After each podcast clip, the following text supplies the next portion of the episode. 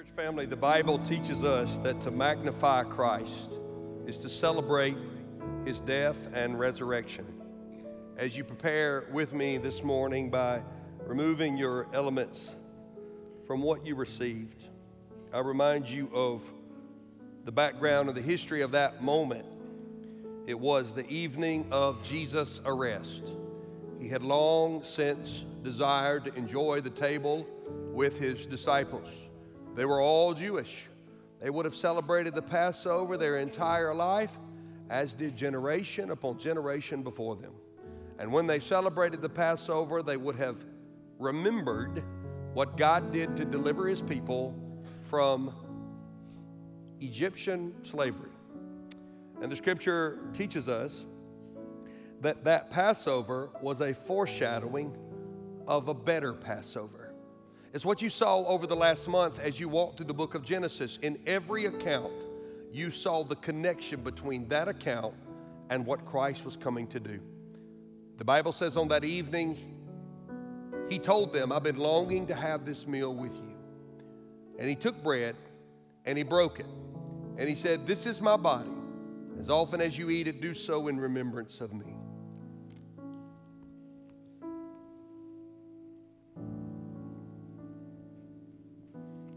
Scripture says, after supper, he took the cup and he said, This cup is representing the covenant of the new blood that I'm giving, a new covenant of grace and forgiveness. The blood shed for your sins. As often as you drink it, do so in remembrance of me.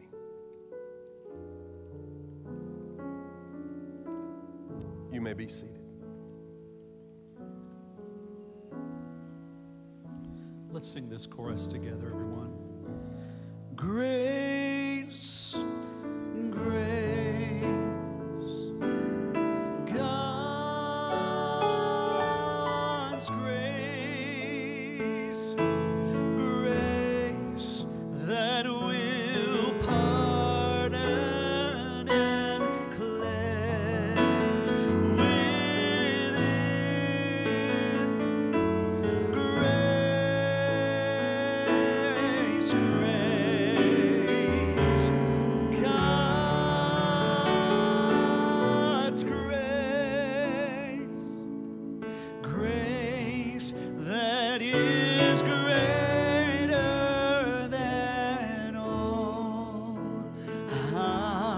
time. Would you sing it all together, all across the room? Come on. Grace,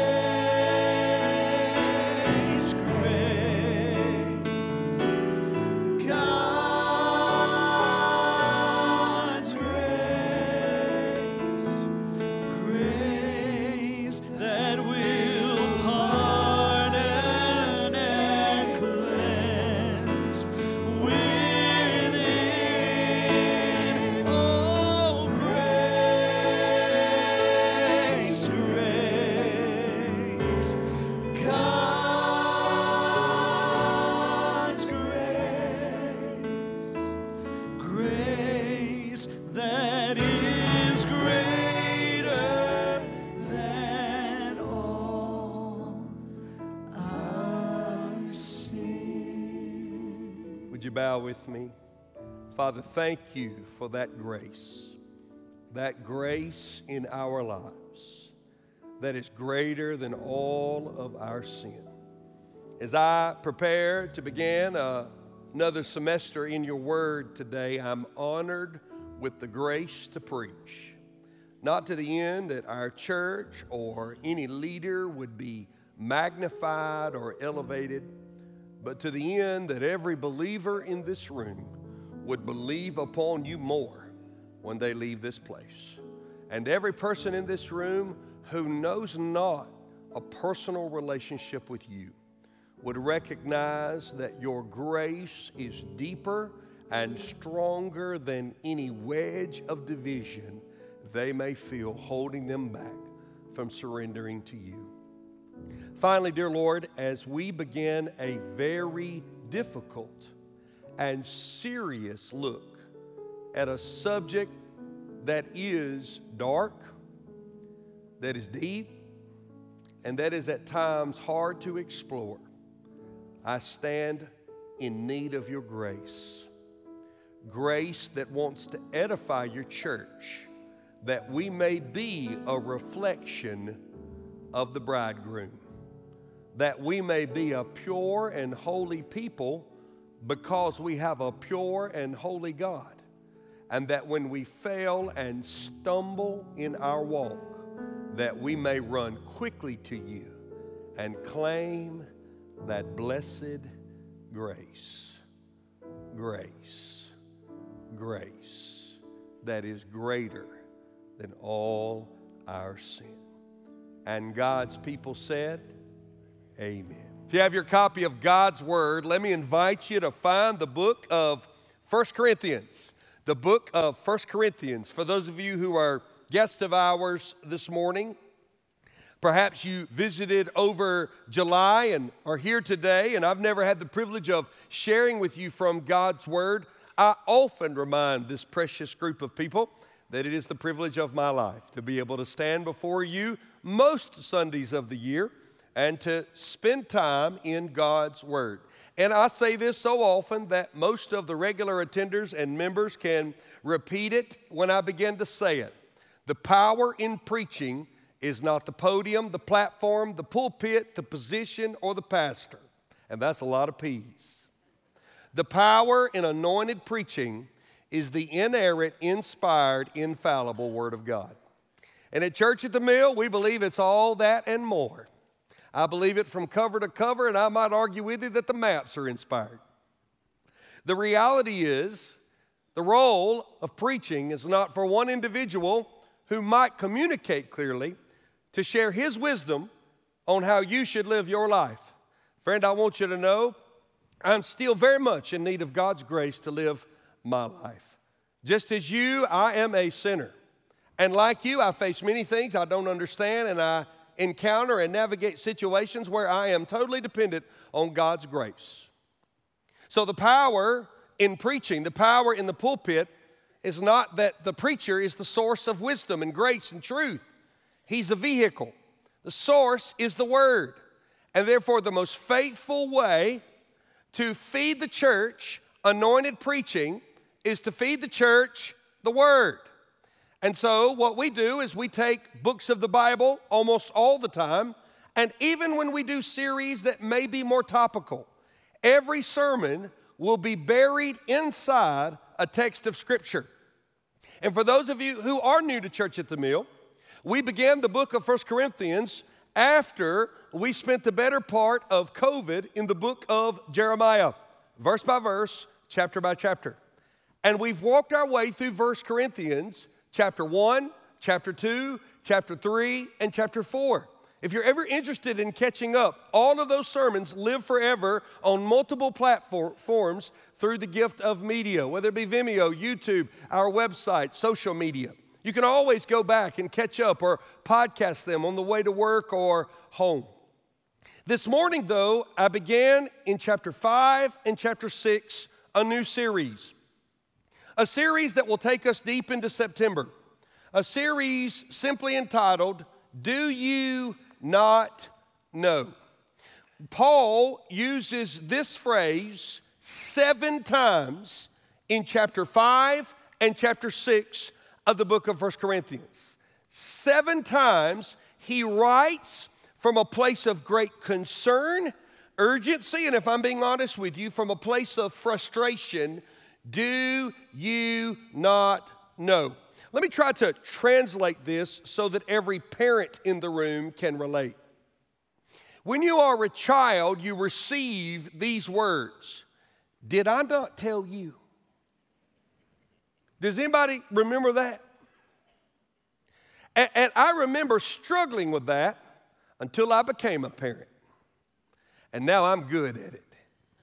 Did I not tell you? And sometimes I'll be a, a little cute. Do you understand the words coming out of my mouth? Could I not have made myself more clear? I may have even said, Son, do we need to buy a dry erase board? And let me just list to you what I said. And then by God's grace, He created an iPhone. And now they get detailed text This is what's expected of you this week before I get home. I have it in print, I have it digitized. I can text it, post it. I can print it, cut it out, and post it on the refrigerator, which was the social media of my childhood. And therefore, when a command is given and disobedience occurs, one of the things that happens in the punitive action of discipline is we go over what did not take place. On a more serious note, if you've ever managed people, if you've ever coached players, if you've ever taught kids, you know that one of the things that makes great leaders great, great managers great, great coaches great, is that they make the expectations clear. Give people the opportunity to rise to the occasion by not dealing in nuance or subtlety. Explain to them exactly what is expected of them. And whether or not they appreciate it in the moment, down the road, if they embrace the clear expectations, they will appreciate the fact that you were clear with them. I have the privilege of talking with many church members who are struggling with a particular job or a career change. Never, ever does it fail. I always say, Well, do you enjoy the people you work for? Do you enjoy your boss? No one ever always agrees with their boss. But by and large, the people that tell me they respect the man or the woman they work for always say, I respect her, I respect him because they clearly communicate to me what they expect of me.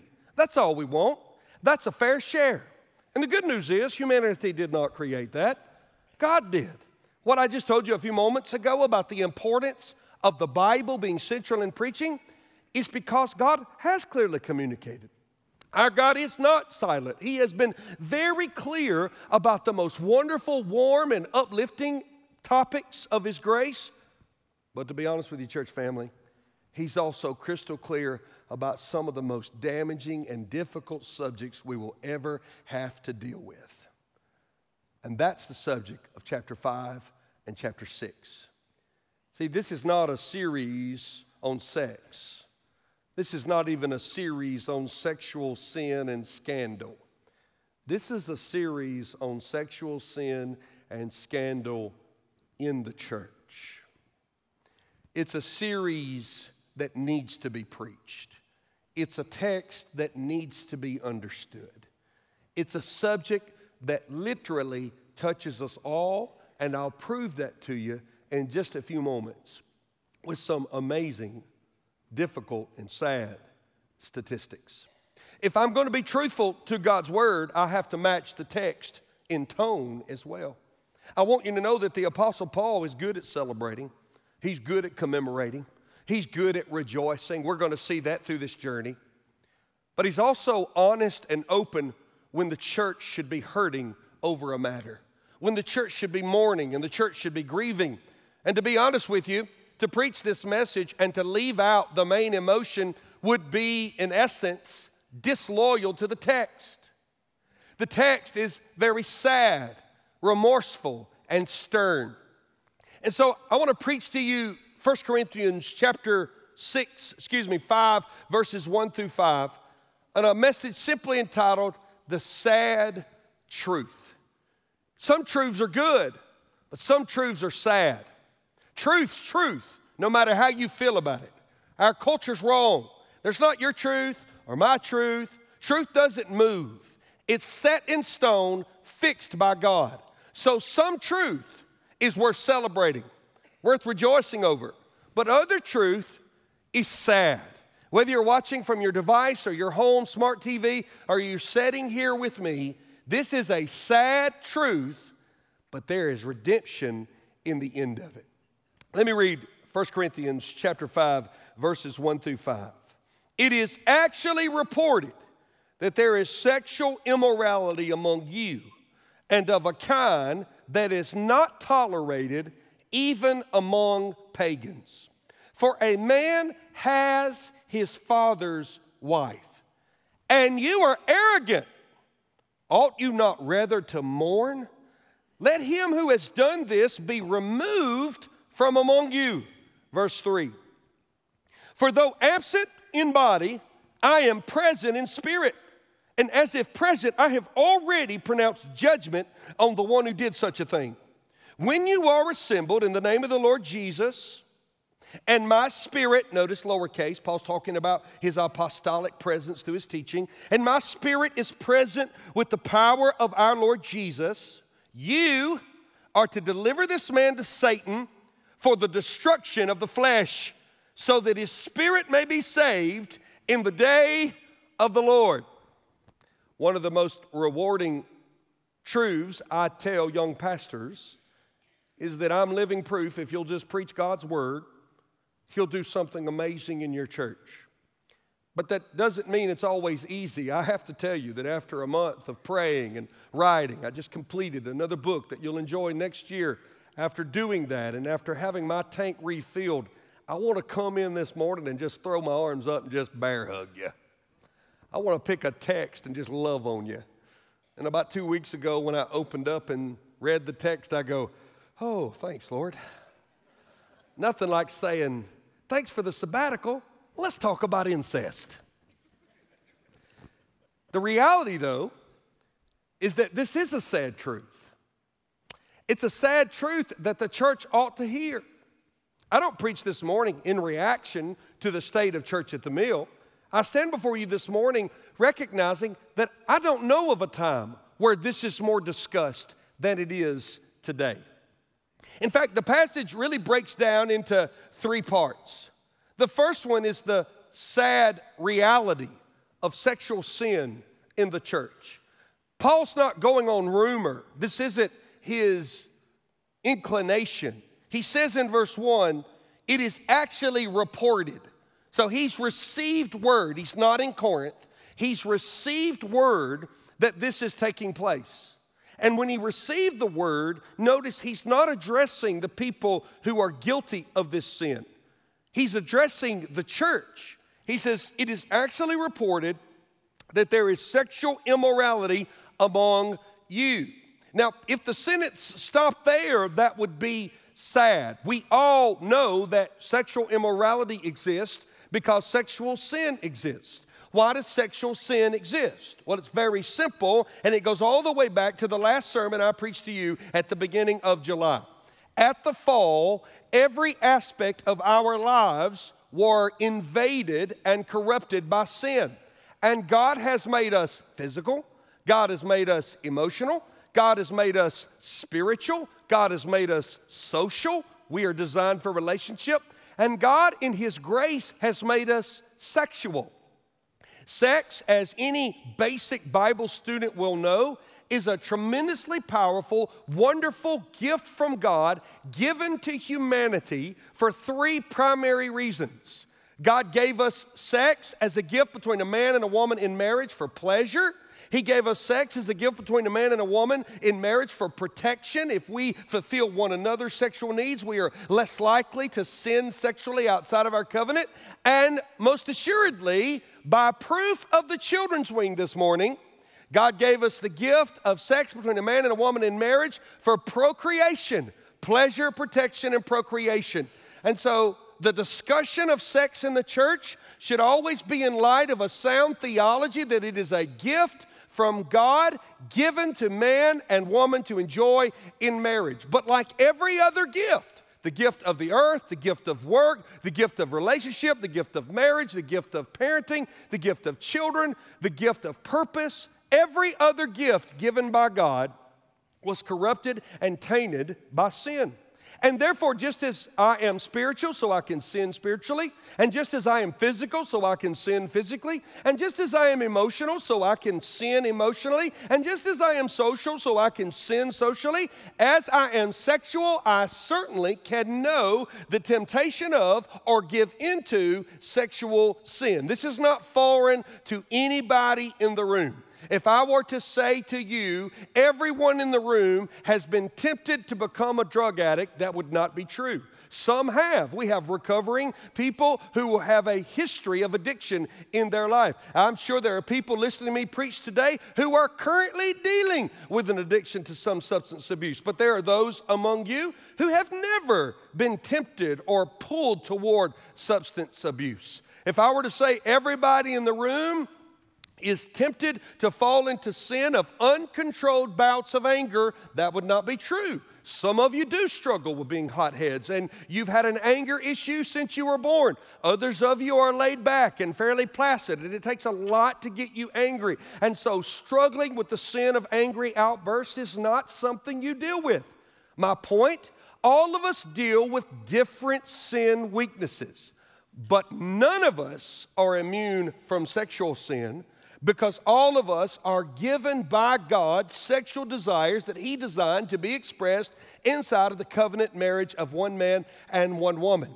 So if you get a bunch of sinners together who are following Jesus, you're going to deal with the struggle of sexual sin in the church. But then Paul goes on to add another phrase. He says, It is actually reported that there is sexual immorality among you and of the kind that is not tolerated even among the pagans. Now, what's he talking about? He gives it to us in the next phrase. Look what the Bible says. For a man has his father's wife. Now, this is, most scholars believe, and I affirm, an example of a man having an adulterous affair with his stepmother. In the Bible, mother and father's wife usually are the distinction. Some of you know your father to be married to your mother, or at least they were married until the Lord called them home. But others of you know that your father may have lost his wife, your mother, to death. That marriage may have been destroyed by divorce. He may have remarried, and therefore, as a child or as an adult, you may have welcomed into your life a stepmother. And she is your stepmother. Now, sometimes, in the case of a very young man with young children who remarries after death or divorce and has custody of his children, and the mother is not in the picture, that stepmother will become mama and she'll be known as mama their entire life. But most people who have a healthy relationship with their birth mother would not identify another woman in that office she would be a stepmother. Now, she wouldn't be called stepmother, not if you don't want to make her mad, but she would be affectionately referred to by another term to distinguish her. And so, most scholars believe because the word mother is not used, this is a reference to a man who has had an adulterous affair with his stepmother. Now, in the first century, it was very common for an older man who lost his wife to marry a younger woman a much younger woman. So you can see how an older man with older sons might marry a woman who his sons found attractive. Now, we don't know the details, and honestly, that's not the point of the text. The point of the text is this affair has happened, and the tense in the original language carries the idea of ongoing. In other words, this is not a one time incident, as sad and as sick as that may be. This is an ongoing adulterous affair, a relationship between a man and most likely his stepmother. Now, again, it's not the church as a whole's fault that an individual has done this, but the church is responsible as to how they act in response to these actions. I've thought about this a lot as I prepared to preach to you this message. I can honestly say that in my childhood into my boyhood, if you were to ask me about sexual scandal in the church, I would have thought about things distant and salacious. I, I, was a boy of the 80s, born in 77, so I did my growing up in the 80s. Our music was terrible uh, uh, used from the 70s or 60s have much better music than us, but we did have some cool stuff going on in the 80s, you know, Back to the Future and that kind of stuff. And I was a child of the 80s. And I remember as a boy knowing it was a big deal when Jimmy Swaggart got on his nationally televised program and cried and confessed his sins.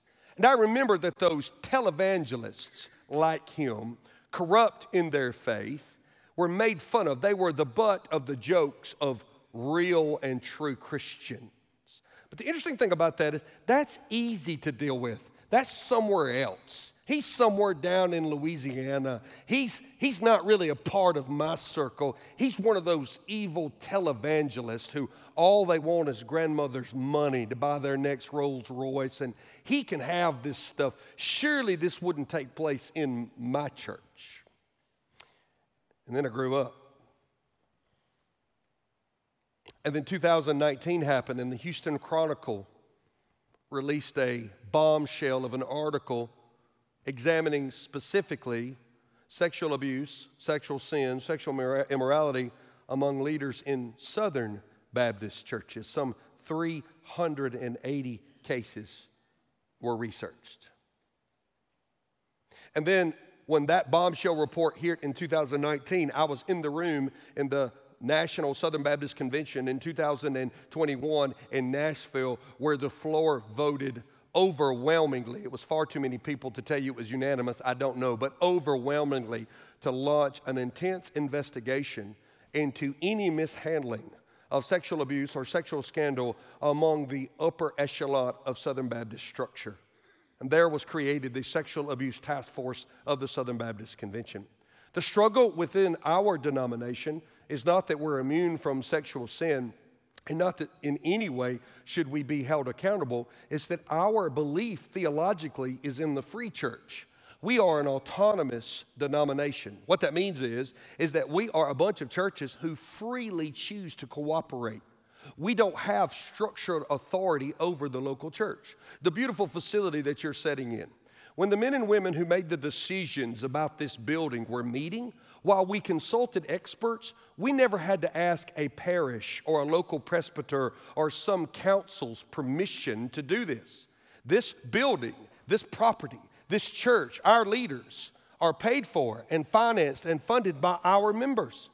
We freely cooperate with other churches, but we believe that every local church should follow the Word of God and the Spirit of God and should be free to do so.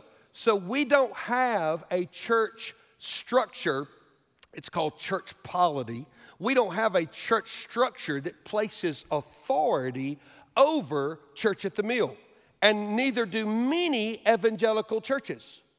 And so the question is how responsible is our church of some scandal in a Southern Baptist church in Iowa, in Myrtle Beach, in Missouri? And this is the issue we begin wrestling with in the back rooms of the denominational leadership that I am a part of. And this task force was given free reign to go look into anything and everything.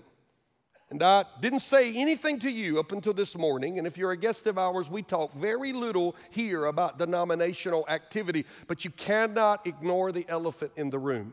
The elephant in the room is that we knew this task force would produce a report. They did produce a report. It was released in late May, early June of this summer, and it was difficult to read. And what we found is that almost all cases in local communities had been reported to authorities, and many, many perpetrators had been uh, prosecuted. But the communication between churches and state conventions broke down so that someone might be found guilty or might be accused of something and disappear only to emerge three states over and begin to position themselves to receive another pastoral job. And so last November at the South Carolina Baptist Convention, I wrote and stood before our messengers with this motion. It's a motion that reads this In an effort to proactively position our churches, institutions, and convention as a whole to advocate for the survivors of sexual abuse and aggressively address any way forward to oppose this tragedy and handle allegations appropriately and justly, I move that we authorize our convention president to name a task force to respond to the recommendations made at the Baptist Convention in Anaheim in June regarding sexual abuse, and to report to that executive board to our convention during our annual meeting in November of 2022. It passed overwhelmingly, and a few months later, our convention president, who is Wayne Bray, the pastor of First Baptist Simpsonville, called and said, DJ, I need you to chair this task force. I said, I did not make the motion in order to be involved. I just felt like we needed to do something as a state. We are a Bell Cow Convention. The South Carolina Baptist Convention is older than the Southern Baptist Convention.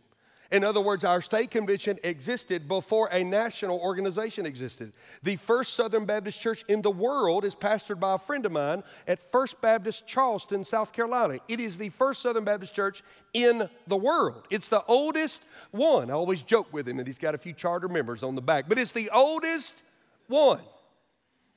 And so I agreed after much prayer over Christmas to chair this task force I'm working on it right now with a group of incredible men and women. We have survivors of sexual abuse, we have attorneys, we have other pastors, and in November, I will deliver a report to our state convention. And here's the reason why. In the general population, not just among church folk, one in four women have experienced some form of sexual abuse or harassment by their early 20s. If I had all of the precious ladies in this room stand up, 25% of you would say, Yes, I've been inappropriately touched, I've been abused, I've been harassed, and some of you may have even more difficult things to say have been a part of your life. Some of you have dealt with it, others of you may have never told a soul. This blew my mind as I began researching this subject because it is a subject foreign to me. I've never known a day of abuse. I've, I've never known a day of harassment. I, I, I, I haven't. I've had men, specifically women close to me, who have. And as I've become somewhat of a point person in their state, I cannot tell you the stories that women have come to me and shared that have broken my heart. But one in six men in the general population will be or have been sexually abused or harassed in some form or fashion by the time they reach their early 20s. In most cases, for obvious reasons, it happens among boys. Now, I don't say that to you in reaction or worry because I can tell you that the vast majority of people I met in my life in the church love the Lord Jesus and would never do anything other than help and encourage the vulnerable among us. But there is a vulnerable population among us. Our ladies, our girls, our boys, and those with special needs statistically are the most vulnerable to be victimized by predators who ought to be thrown out of the church. And in my understanding of God's word, there is grace and forgiveness available for any person, no matter the depth and the darkness of their sin. But grace doesn't mean you get a free pass or you don't pay the piper of justice and you don't deal with the consequences of your decision. And grace also doesn't mean that a shepherd shouldn't protect his flock. And when we and what and what we as a church have to do is we have to not buy into the arrogance of Corinth and believe that won't happen here believe that's never going to happen to us. It's why you get a sticker when you check your children in. It's why we have big policemen standing at the entrances. It's why I've given them clear direction. In any situation that a child is hurt or damaged, you do whatever you need to do according to the law. It, it, it is exactly why, when you can't find your sticker, you might have to go through a few steps to get to your kid. It's why we don't allow men to change diapers on the hallway, although you should at home, guys. Don't use that. It's why there's always more than one adult in the room. It's why right now you're on camera and you've been on camera since you stepped out of your car. It's not because of you or for me in many cases. It's to tell predators, you're not welcome here and you don't want to deal with us if you hurt one of our little ones. And what I would say to you and to me is that we have an opportunity. This is our moment. The world is watching. 93% of men arrested and convicted of sexual assault claim to be religious. 93%. This is exactly what Paul is saying when he's saying, I'm hearing reports of stuff going on in the church that even the pagans would not put up with. In fact, when we begin to think about the sad reality, what breaks Paul's heart is the sad reaction. Look, look at verse 2. and you are arrogant. Now, he's not talking to the guy who's sleeping with his stepmother, he's talking to the church. He's saying, and you are arrogant. Ought you not rather mourn? I don't know if you remember, but one of the subjects in 1 Corinthians chapter 1 and chapter 2 and chapter 3 and chapter 4 is spiritual arrogance. This is the first place we get into the sinister sexual sin and scandal.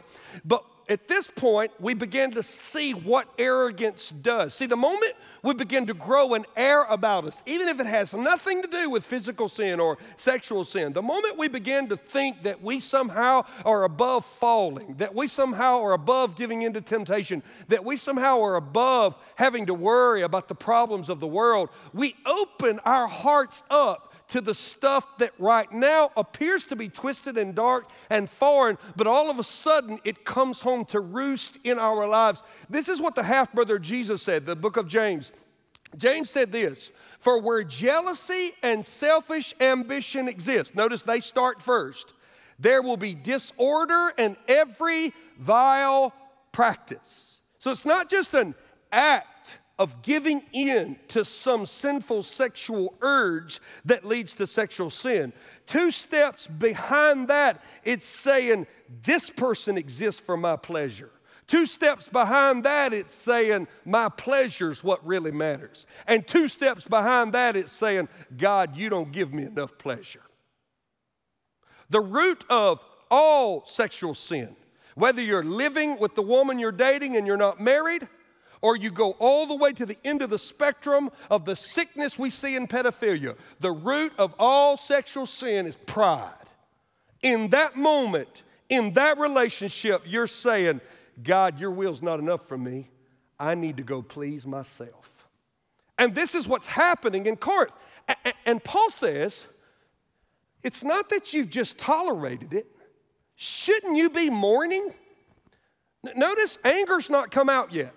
Firmness has not come out yet. He's saying, shouldn't this break your heart? What does the Bible say happens when we sin and we don't mourn? Paul tells us in the book of Ephesians when he talks about the relationship of God to sin. He says, And do not grieve the Holy Spirit of God by whom you were sealed for the day of redemption. So Paul's saying, when we don't mourn over our sin, God does. When I mourn, God forgives. When I hide, God mourns. His holiness demands a holy response. And what we should recognize is that we don't get to stick our head in the sand.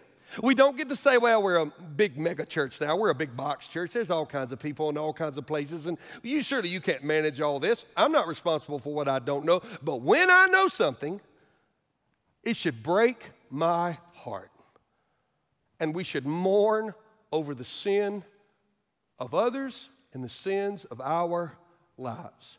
It's never okay when you talk to survivors of sexual abuse, when you talk to survivors of sexual sin. And by the way, that's how they like to be referred to, not victims, survivors. When you talk to them, one of the things that they will often say, especially among a population that fails to report most incidents, is they say, I wasn't sure anybody would listen to me or my voice was not valued.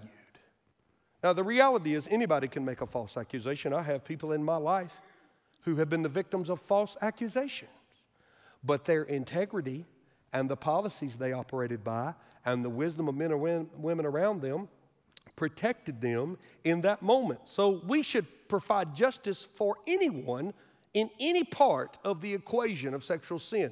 But in most cases, most sexual sin survivors will tell you I never reported because I knew I would not be taken seriously or I wasn't sure my voice carried the weight and the value of those in leadership. May it not be that we as a people ever grow so arrogant so that one of our precious little girls or a precious little boy or a woman of age can't come to godly men and women and say, I have been mistreated and I want help and I want protection. And that starts not with a police like mentality, not a cynical mentality, not a look over your shoulder and expect everyone to fail you mentality. It starts with a tenderness toward God and His Word, in essence, saying what Paul says Should you not mourn when you hear of something like this taking place? Which leads finally to the serious response to sexual sin in the church. Paul goes from verses 1 and verses 2 into the call of the church to practice church discipline. Look what the Bible says. It really starts at the second phrase of verse 2. And you are arrogant, ought you not rather to mourn? Let him who has done this be removed from among you.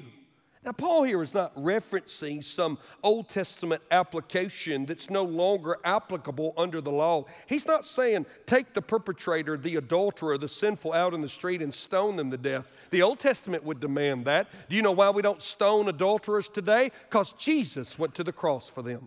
It's the reason why there is no death penalty that the church exercises today. All our sin killed Christ, and He died fulfilling the law. Now, if someone refuses that death, they'll face the Lord, and facing Him unforgiven is far worse than a thousand stones thrown by an angry mob.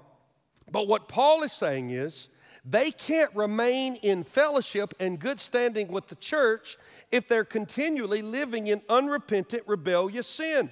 Now, verses 3, 4, and 5 are not to the detail that, for example, Matthew 18 is. But in verses 3, 4, and 5, Paul tells him what should take place.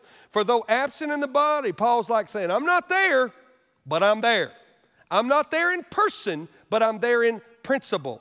I understand that when you receive a command on the battlefield and it has your commanding officer's name on it, you're to treat that command as if you heard it directly from his lips.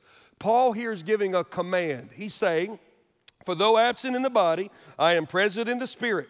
And as if present, I have already pronounced judgment on the one who did such a thing. There's some elements that begin to surface in church discipline. One is righteous resolve.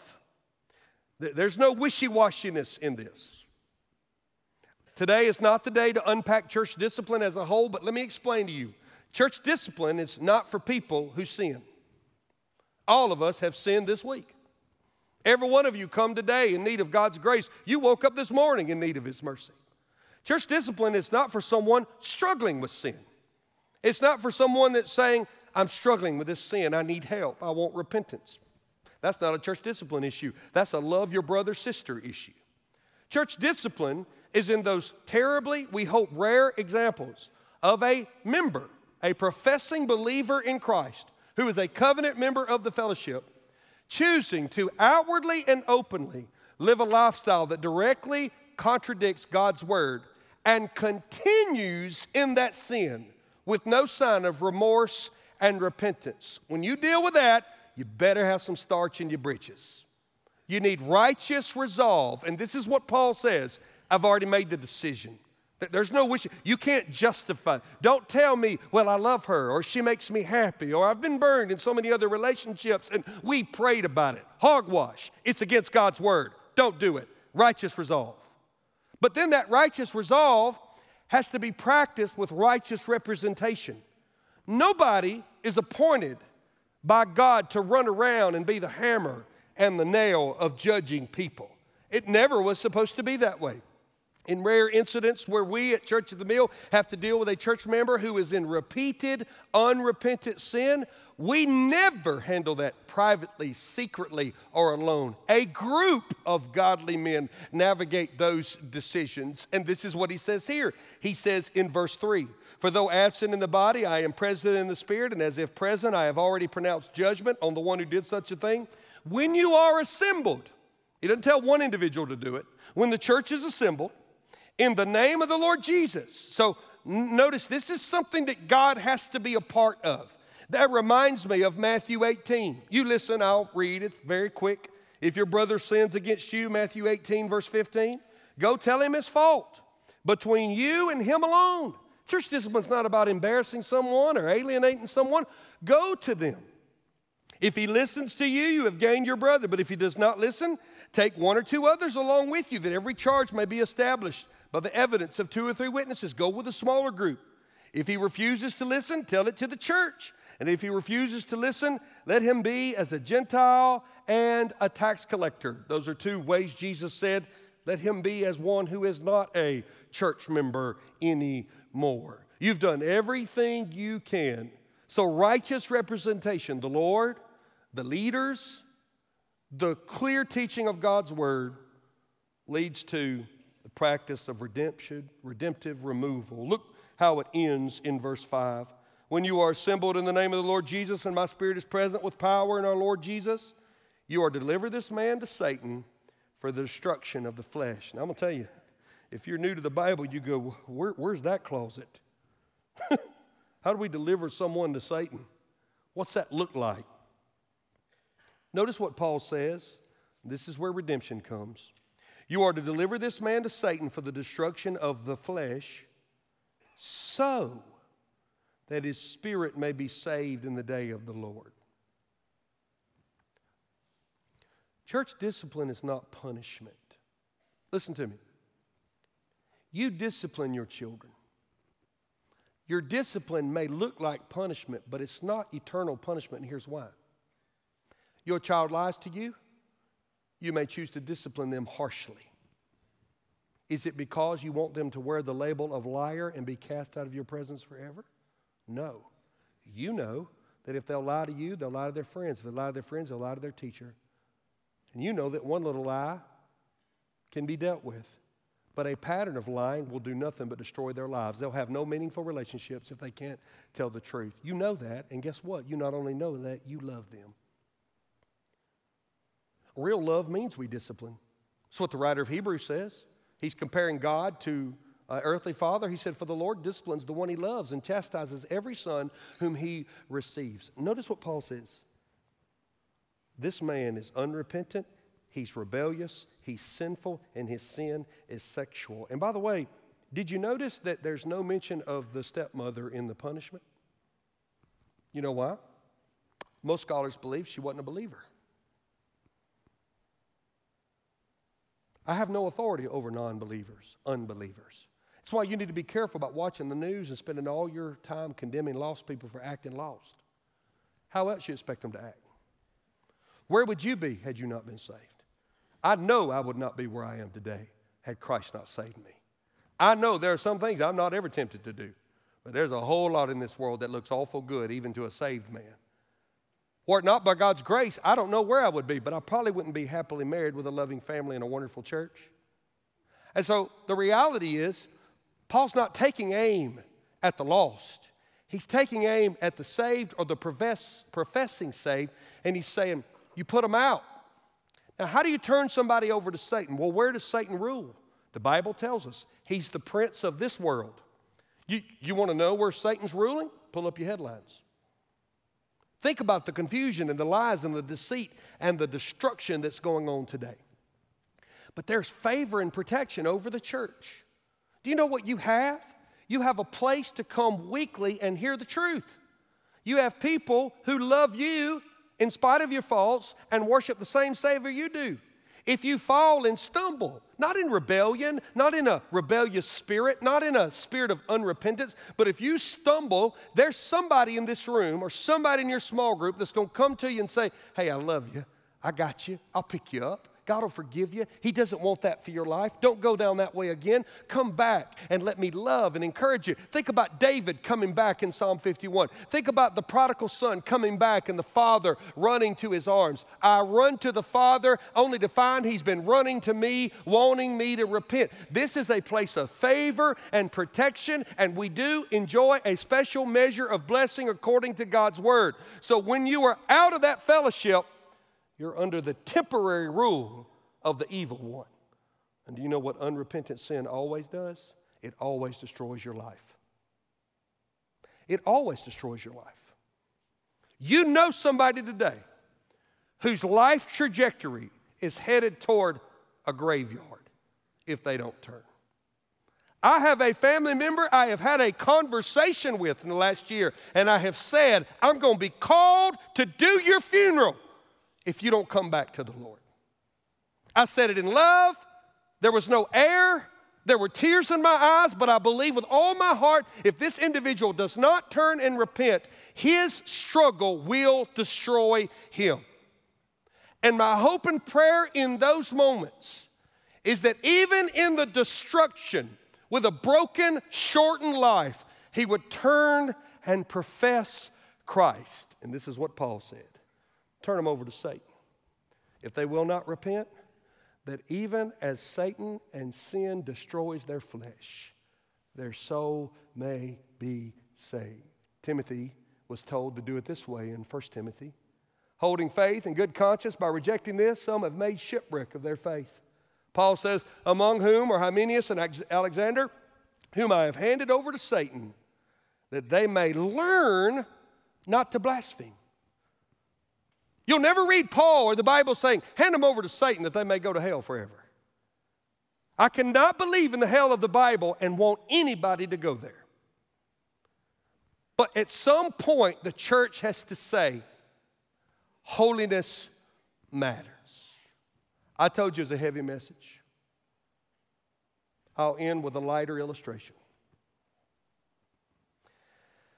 If you got enough sense or a lack of sense to get on an airplane these days, the flight attendant, you have to say flight attendant now because stewardess triggers people. the flight attendant will tell you that spiel you don't listen to. And invariably, when they're doing that, I'm watching the person on my right or my left. In fact, a few times I've gotten fortunate enough, or my assistant, who's wonderful, has gotten me on the emergency aisle. And they always say, Are you willing to get off this plane and help people? I go, Yeah, I'm willing for people to follow me right off this plane.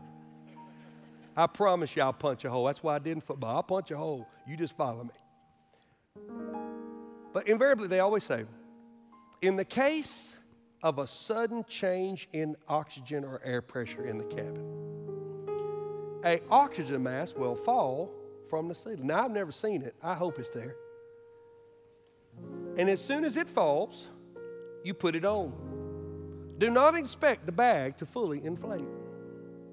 Oxygen will flow through the mask. And this happens from time to time.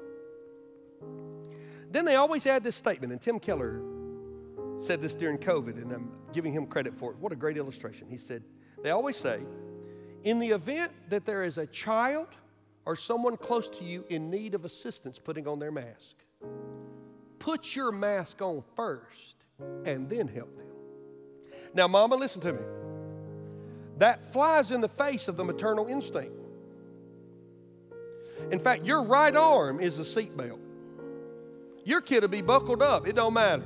They'll be 200 pounds and you have to stop quick, boom, you hit it right. It's that maternal instinct that my life doesn't matter, I'm going to protect my child's life. And in those moments, in panic, you might forget something. If you pass out from a lack of oxygen, you are no good for your kid. If that means your kid is scared and struggling to breathe for a matter of seconds, let them struggle and get your mask on, and then you'll be sustained to help them. When you hear a message about scandal and sexual sin in the church and the hard things of church discipline, you may be sitting out there saying, I'm never going to be in that room. I'm not a leader of this church. I'm not making those decisions. Others of you may say, Well, I've never been victimized by that. Some of you may say, Oh, that's in my past, but I've put it so far behind me that, that I, I, I can't even imagine bringing it back up. So, Pastor, what do you want me to do? I can't fix evangelical churches. I can't fix scandal. I, I can't even tell you that our church is immune. We're most certainly not. I want you to put your oxygen mask on first. See, your holiness and your wholeness is the greatest thing you could ever do for the purity and the holiness of our church. God's not put you in charge of the sexual lives of everybody in this room, but He has put you in charge, charge of yours. And if you're a member of this church, you carry the witness of Christ with you. People know you're here. So you have to deal openly and honestly with where you are. For some of you, it is scars from being a survivor. For others of you, it may be the weight of unforgiveness from sexual sin in your life that is in your past, but you never dealt with redemptively. And for some of you today, it's the sexual sin in your current life. Somewhere around six out of ten men who attend church admit to struggling with pornography.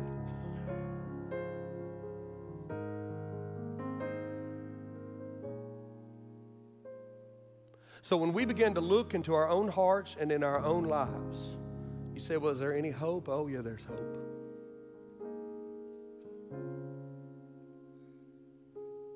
There are many people in this room who've been forgiven of sexual sin in their life. There are many people in this room who have dealt with and put behind them illicit relationships, adulterous affairs, an addiction to pornography. The first thing they had to do was recognize I can't fix the church. I can't worry about my wife. I can't worry about my sons and my daughters. I can't worry about my dad or my mom. I got to put my oxygen mask on. I have got to turn and repent and to begin to walk according to God's word. And friend, the enemy wants you to think you can do that on your own. You cannot. So there's four ways to respond. One is at the altar.